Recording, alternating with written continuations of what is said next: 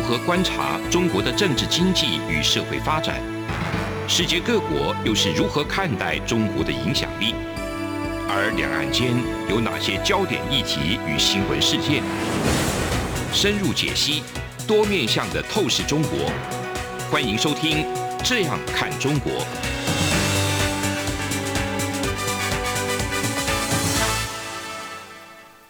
各位听众，你好，我是主持人陈冠廷。您现在收听的是中央广播电台《这样看中国》节目，陈冠廷时间。今天我们主要要谈论的部分就是谈台湾、中国和北欧地区的目前的政经动态，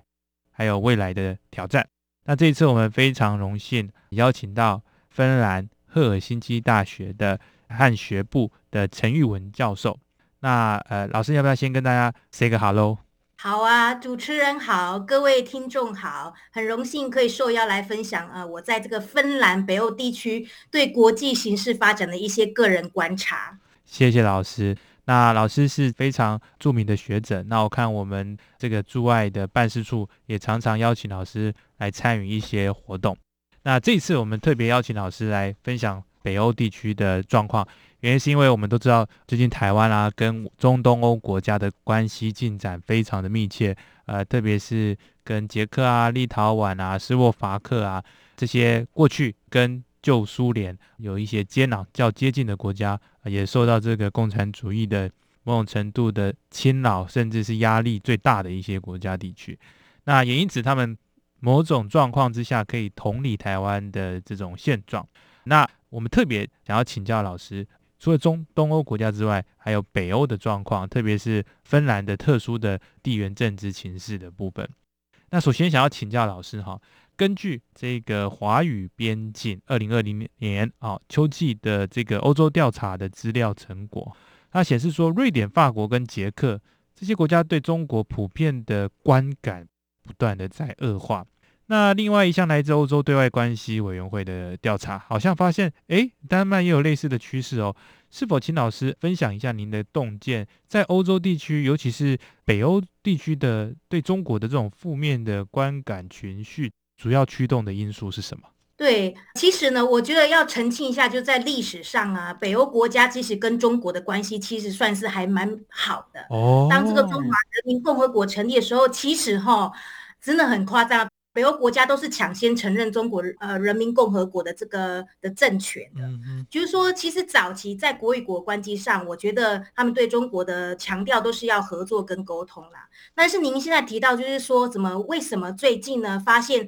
北欧对中国的负面情绪增加啊？我自己的个人的想法是有两两个层面的改变。是第一个层面就是说，呃，在新冠肺炎发生之前，其实北欧国家每个国家不一样。瑞典人呢，他们对中国就是有比较多负面的情绪啦，对中国这些专制集权的比较负面情绪。芬兰人其实呢，在这个新冠肺炎发生之前，我觉得并没有那么负面，但是在新冠肺炎呃疫情蔓延之后呢，我觉得这整个北欧基本上对中国就有越来越多的质疑。就中国怎么处理这件事情，然后在国际上的这个姿态就受到一些受到蛮多的质疑的，这是第一部分人民的部分。第二部分，我觉得是跟欧盟对中国的态度改变有关。就最最近呢几年，欧盟对中国有越来越多的质疑，那，认知到说呢，中国不仅是一个合作的对象，其实在某些方面是竞争竞争者。然后呢，欧盟的中国政策有越来越多地方就开始在防止中国。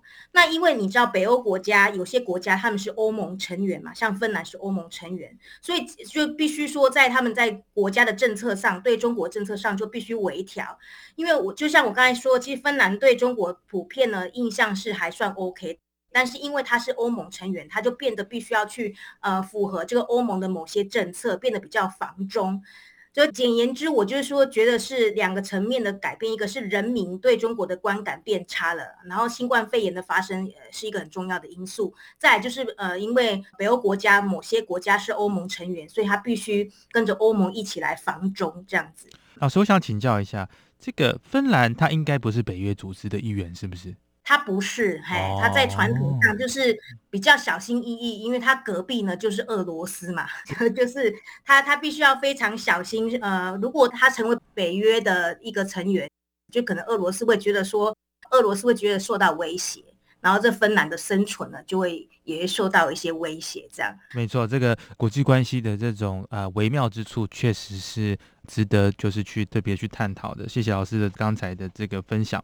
那也想要请教老师哈，就是我们刚才谈到，其实本来北欧这些国家，呃，其实对中共一开始还是更加开放的立场，但是随着这几年，特别是二零零五年，欧洲地区第一个开设这个孔子学院的大学是斯德哥尔摩大学嘛，所以也符合这一种这种趋势，就是北欧国家们还是对中国的影响力是非常注重的。可是，呃，这种以孔子学院和孔子学堂为中心的中国文化推广教育的交流，现在却哎慢慢的有所减少。那瑞典的这个吕热奥理工大学在二零二零年一月，它关闭了。该国的最后一所的孔子学院，然后丹麦的皇家音乐学院孔子学院也是二零二零年十二月就终止营运了。挪威卑尔根孔子学院是二零二一年春季关闭。那这些瑞典、丹麦、挪威的这些孔子学院的关闭，在哪方面反映了中国在这些国家软实力的状况？就是是这个，我可以说是中国的软实力的影响在减少吗？您怎么看？其实哈，我的观点跟大部分人的观点都不太一样，就是跟您在这看那个媒体他们怎么描述这件事情。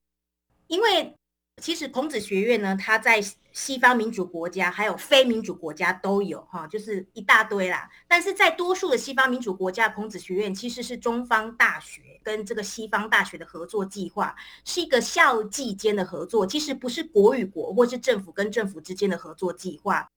我这么说，意就是说，每个孔子学院它要设立跟运行呢，它在每个大学都有各自的一个背景因素，好，不能够就是说不能概括化这样子。那多数的西方媒体在描述这件事情的时候呢，都会用一种很非常政治的眼光啊，就是说认为这是中国跟西方国家的关系，用这个角度去检视这个议题，然后认为这个是中国实力的影响。或者说中国实力目前如果就是就如您所说的关闭，是不是受到这个软实力受到质疑的这个影响？那我觉得这样的观看呢，不是百分之百正确啦。呃，就我了解，像瑞典这个孔院的关闭，呃，或许比较比较是软实力的因素，是因为瑞典社会他们就是对中国比较有比较多的批评，所以呢，我了解就是因为他们的人民跟非政府组织一直跟那个。大学抗议，然后大学的领导就受到很多压力，他就只好关院。所以这个的确是有软实力的因素。但是像丹麦，我的了解其实主要是他们大学里面呢缺钱。那因为缺钱呢，因为你知道设立一个孔院，它必须要中方跟西方的资源，不是只有中方的资源。那如果说一间欧洲的大学它缺钱了，它就没有办法开了，它只好去重组它里面的一些华语教学的这个资源的分配。那挪威的情况我就不是很了解，这样子。我我意思就是说，呃，您您问说这个是不是中国软实力影响？我觉得有部分是，但不是百分之百。谢谢老师的这个分享，就是把整个呃内容梳理得非常好。老师，那我想就是再追问，就是说，其实这些孔子学院，我们听到许多媒体，包含我们台湾的媒体，都说他的政治干预很大，就来自中共的政治干预很大，是这样子吗？还是其实某种程度，他除了就是教学文化任务之外，他是不是还有中共的这个想要去渗透或者是影响这些国家吗？哎，所以呢，我觉得这个答案也是跟 yes 跟 no 都有哈。yes 就是说，当然，因为他在中国。他在想说，他要设计这个孔子学院的时候，他本来就是有一个目的嘛，他要传播中国文化，传播中国价值观，所以他的确是一个软实力的一个策略。但是呢，为什么说 no 呢？no 就是我刚才讲的，因为每间大学都有他自己的一个设立的缘故，特别是在西方大学，你这种东西放在一个西方大学，你就会受到西方大学的管理，你必须要符合当地的大学的法律，当地的法律啊，当地法律就是你要尊重学术自由啊，尊重言语。自由，所以在西方大学，他比较不能够发挥他真正要达到这种政治软实力。哦，了解，谢谢老师的这个分享。这个大学的自治、大学的管理，在西方国家的这个做法，可能会某种程度是可以把这种孔子学院的政治的或者有政治任务的部分，可以把它相对的减少。谢谢老师的这个分享。那老师就是说，这么多的北欧国家，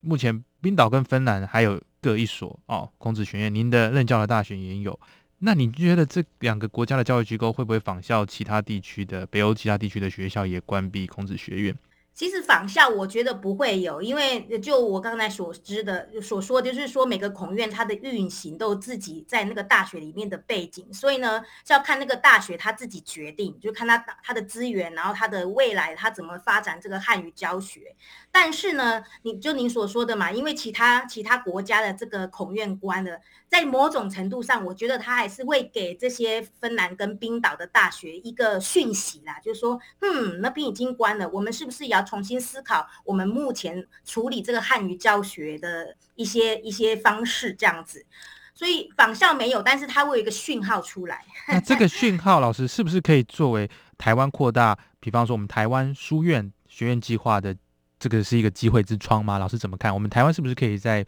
扮演这种不会以政治干预他国内政，然后就是纯粹以文化跟教育为主的机会会不会出现？就我了解啊，台湾政府一直都想要在华语推广这块呢做突破，所以呢，如果说孔子学院或是学堂关闭，好像初看之下或许是提供了台湾的一些新契机，但是呃，就我个人的观察，没有那么容易，因为呢，真的，因为我就刚就我刚才讲的呢，你要设立这种东西，双方都要投资，是，然后呢，如果他北欧大学的他跟中方合作投资都都有问题了。都都有钱的问题了，他跟您台方也会有同样的问题。然后呢，更有意思的是，其实就我自己的观察啦，我发觉中国给的钱都比台湾给的钱在这块上面多很多。嗯，比如说孔子学院，中方他会他是全额给的，比如说您他的薪老师的薪资是中方全额给的。那台湾的华语师资呢，他是要求西方大学要共同出资，所以你可以想象这样的合作条件呢，对北欧大学是不具吸引力的。好，我我不清楚其他北欧大学有没有在有没有要设置台呃台湾书院，但是至少在芬兰，我我目前看来我看不到任何的契机呢。非常感谢老师，那节目到这边，我们先休息一下。这里是中央广播电台《这样看中国》节目，节目稍后回来。无限的爱向全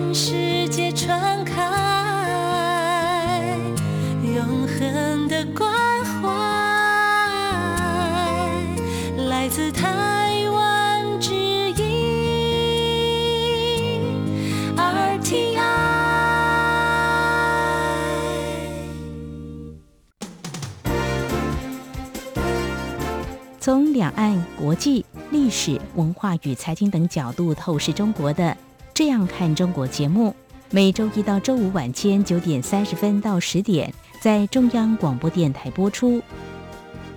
如果您对这样看中国节目有任何收听想法或意见，欢迎寄信到台北市北安路五十五号，也可以透过电子邮件的方式。节目有两个信箱：二零二零 at rti 点 org 点 tw，或是二零二零零二零三 news at gmail dot com。再次谢谢听众朋友们的收听与支持，请持续锁定每周一到周五晚间九点三十分到十点播出的《这样看中国》节目。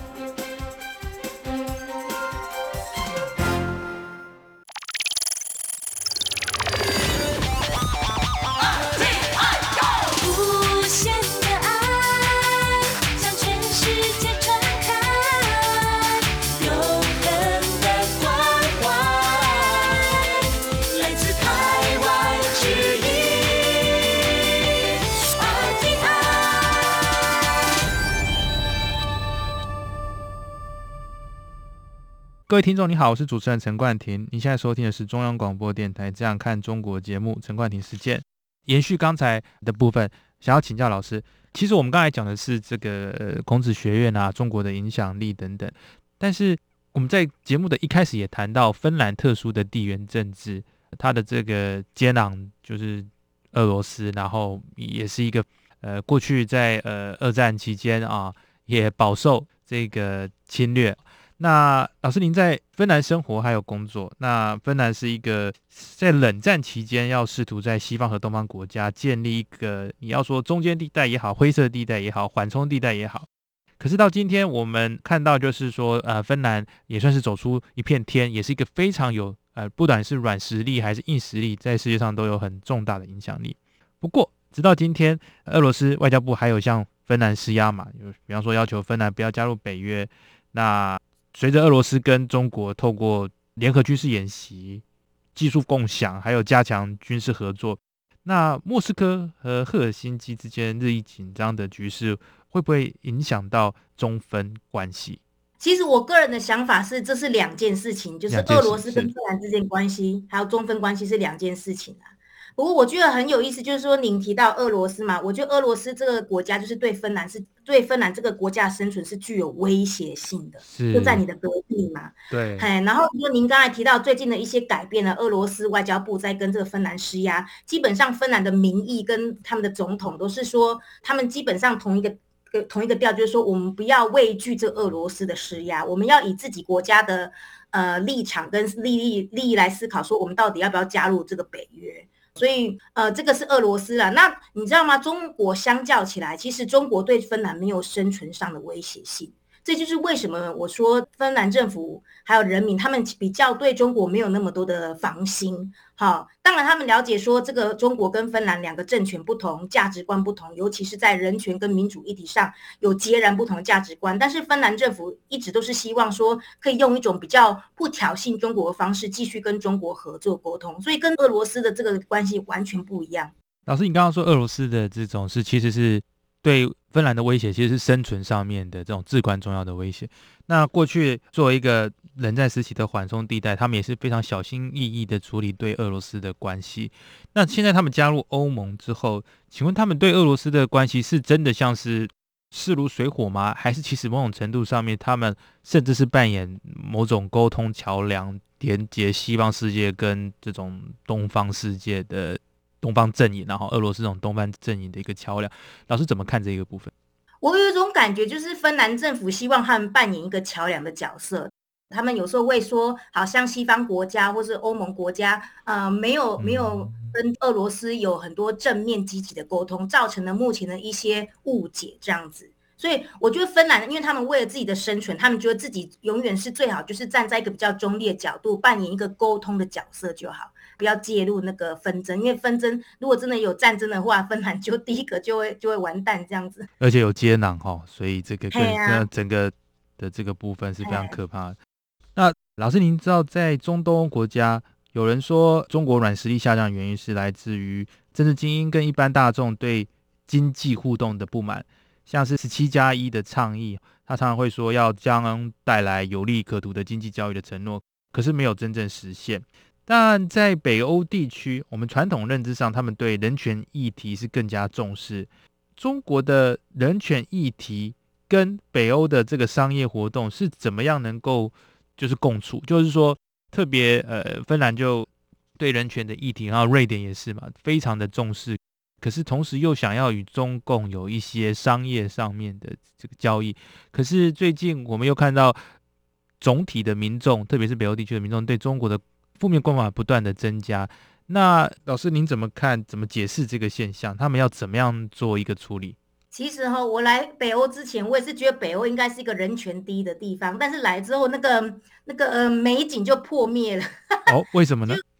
我就觉得我，我我现在理解到，其实大部分国家还是都是以这个利益考量为主，嗯、利益就是商业利益、赚钱利益啦，哎呀、啊。所以我其实我我有点失望，我觉得很多时候他们还是很小心翼翼，不想要挑衅中国。但是呢，呃，您您刚才说这个十七加一哈，其实十七加一北欧比较跟北欧比较没有关系，但是北欧有在有在考虑这个“一带一路”这件事情啊，“一带一路”有点类似，就是说也是要建设建设北欧国家，然后拿中国资源啊。这件事情呢，在北欧就遇到了蛮多的这个阻挠的。我觉得挪威跟芬兰政府，因为他们有在。这个是为考虑到这个北极线，一带一路有北极线嘛？挪威跟芬兰都非常谨慎的在检视。那基本上他们官方跟政治精英都是强调说，我们最好用自己的钱，不要有这个中国的钱，这样子比较安全。因为这个是很重要的，北欧北极线这些地方应该是很重要有国安考量地方，不是最好不要有其他的资源这样子。但是我这个这个在整个讨论上面，其实大部分人都没有提到人权这件事情。就是只是考量说利益啦，嗯，所以我觉得这也是非常值得我们全体台湾人民去呃理解的一个部分，也是非常重要。就是说，我们当然是要以呃价值为导向的这种去呃接触我们各个国家，因为要做对的事情嘛，哈。但是同时也要非常清楚说，中共的这个在呃商业的影响力也是存在的，所以要非常了解我们的挑战者，才能够事先去应对。那老师，最近几个月我们见证台湾跟波罗的海国家，特别是跟立陶宛关系，那呈现非常。前所未有的这种好的关系嘛，哈，非常开放，非常互利。那老师，您觉得台湾与这些国家在积极互动下的新关系，会不会带来外溢效应？就会不会某种跟波罗的海国家，然后就慢慢的不断北拓啊，北拓到北欧国家？您怎么看这个部分？嗯我觉得我是一个蛮务实、现实的人，所以呢，我觉得不会有太多外溢效应。这立陶宛跟台湾目前的这个蜜月关系呢，我觉得是有很多因素组成的。那最主要，其实我觉得是跟立陶宛它国内政治的版图的变化有关。就目前的执政党呢，对中国还有对这个共产集权呢，非常的质疑。然后呢，就所以跟台湾在这方面就可以搭得起来。但是如果我在想想象说，如果哪一天他的国内政治版图又改变了，会不会回到以前比较轻中的这种情况？所以就是因为这样子，其实北欧国家他们也都知道，他们在观望中，他们不会马上就说哦，那大家都都往台湾那边靠。那我居住的他芬兰呢，就我们刚才讨论，就是他一向都是比较愿意低调，然后不挑衅中国的，所以我觉得在这种外溢效应在芬兰不会产生。但是或许在这个瑞典一向都是比较敢挑衅中国的这个国家，或许的这种外溢会比较多。嗯、在瑞典可能会有呃，所以我我可能要花更多的心思啊、呃，在这个部分确实，呃，老说这在这几个月我也是有史以来第一次呃第几次哈，我不知道，就是过去没有这种交流的经验，特别是北欧，像是瑞典的这个《每日工业报》也好的采访就越来越多，就开始关注到台湾的议题。那最后想要请教老师，我们今天谈那么多，我们当然知道外交，台湾的外交一直以来遭遭遇到呃中共的打压。那最近可能会有比较，因为这个中美的贸易战开始之后，更有点新冷战的倾向。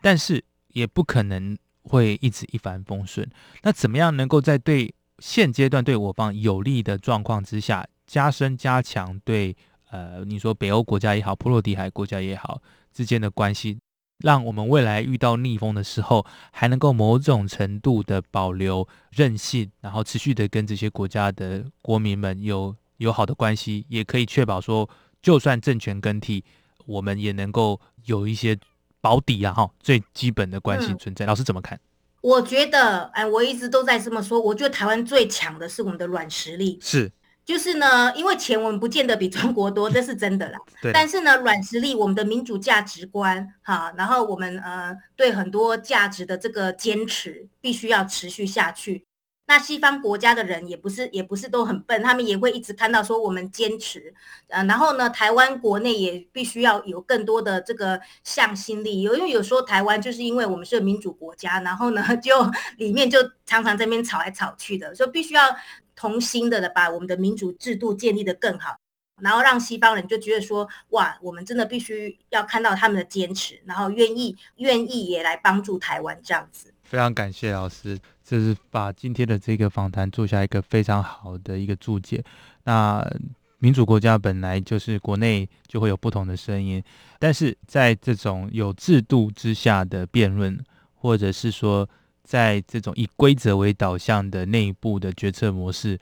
那很大程度可以避免，就是整体全面性的混乱嘛。我看到很多集权国家，要么就是一片和谐啊，可是只要一一按捺不住，就像中亚的这些国家一样，就马上就演变成为全方位的挑战威权政府，那整个国家就会受到影响。所以民主制度啊，某种程度上面也是在商业上面可以给予。其他国家最大在经商的时候最大的一个保证啊，就是说我们以规则为导向啊，我们有健全的法治，当然就是在软实力上面，这也是一个我们能够去做推广的一个重要的一点。那当然就是我们在教育文化上面，老师也谈到，虽然说在资源上面可能不如中国，但是对方就像老师讲的，也也也很清楚的知道我们国家使用预算的方式。跟我们的这个价值，所以他们对于学生，我们不会去 想要洗脑人家或者是怎么样，而是就是真的是在分享我们的文化、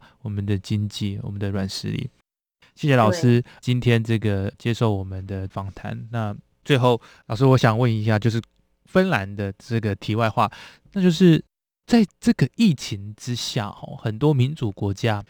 都会遇到很大的挑战，就是说。内部也好，就是开始会甚至会会质疑这个民主机制是不是不能够很好程度的对抗疫情。那老师你怎么看？您在芬兰，您会觉得说芬兰会因为这场疫情非常的排外吗？特别会呃或者说歧视来自其他国家，特别是亚洲国家的人吗？他们内部的这种机制有没有办法去对应这种政治的极端化呢？其实我我觉得我个人比较幸运呢，我偶尔也会听到很多外国人跟我说，他们好像在疫情当中，呃，受到一些排斥，然后觉得很不开心。但是我自己自己都没有遇到了，哎，然后我我自己的感觉就是，我觉得芬兰这个国家算是一个很平等的国家，跟很多其他国家比起来，呃，你可以看很多国际的指数，呃，然后他们的政府官员也都是素质蛮好的。知道说要去尊重不同国家人民，我自己觉得还好呢。我觉得芬兰在处理疫情上，呃，或许不是第一名，至少也不会太差啦。是，那老师，那他们在国内的这种，你有看到很强大的这种，像是像美国这样子，就是呃两党政治有点就是极端政治化。您有观察到这样现象，还是因为他们是多党的体制？所以某种程度化解这样子的问题呢，老师怎么看？很有意思，就是说他们有一个比较极端的政党，就是那种比较呃强调这个芬兰利益的政党呢。目前他们的声音比较大，嘿，然后呢，在选举上他们也越来越多支持者。我觉得可以理解，因为这种这种呃危机嘛，国际危机总会总会加强你自己对国家的这种热爱跟意识啦。但是因为它是这个多党的国家。我觉得多少还是有制衡的，还是有另外不同的声音会去制衡的。然后政治上，这个执政者他也必须要去考量不同社会的声音，所以我觉得还好。非常感谢老师今天的分享。那我们今天采访的主题是这个中国和北欧地区目前的动态和未来的机会。那今天我们采访到呃来自赫尔辛基大学的陈玉文教授。那我是主持人陈冠廷，非常感谢听众们的收听。我们下次空中再会，谢谢老师，谢谢各位听众。因应冬季频率实施，自十一月一号起到二零二二年二月二十八号止，原上午六点到八点，透过短波六零七五千赫对华中，短波六一零五千赫对华南，短波九九零零千赫对华北播出的华语节目。调整为六点三十分到八点三十分播出。另外，原本晚间十九点到二十点透过短波一一六一零千赫对华北播出的华语节目则暂停播出，造成不便，敬请见谅。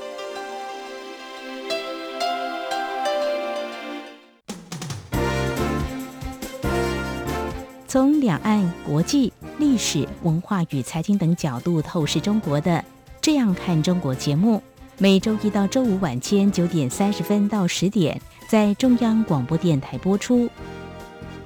如果您对这样看中国节目有任何收听想法或意见，欢迎寄信到台北市北安路五十五号，也可以透过电子邮件的方式。节目有两个信箱：二零二零 at rti 点 org 点 tw，或是。二零二零零二零三 news at gmail dot com。再次谢谢听众朋友们的收听与支持，请持续锁定每周一到周五晚间九点三十分到十点播出的《这样看中国》节目。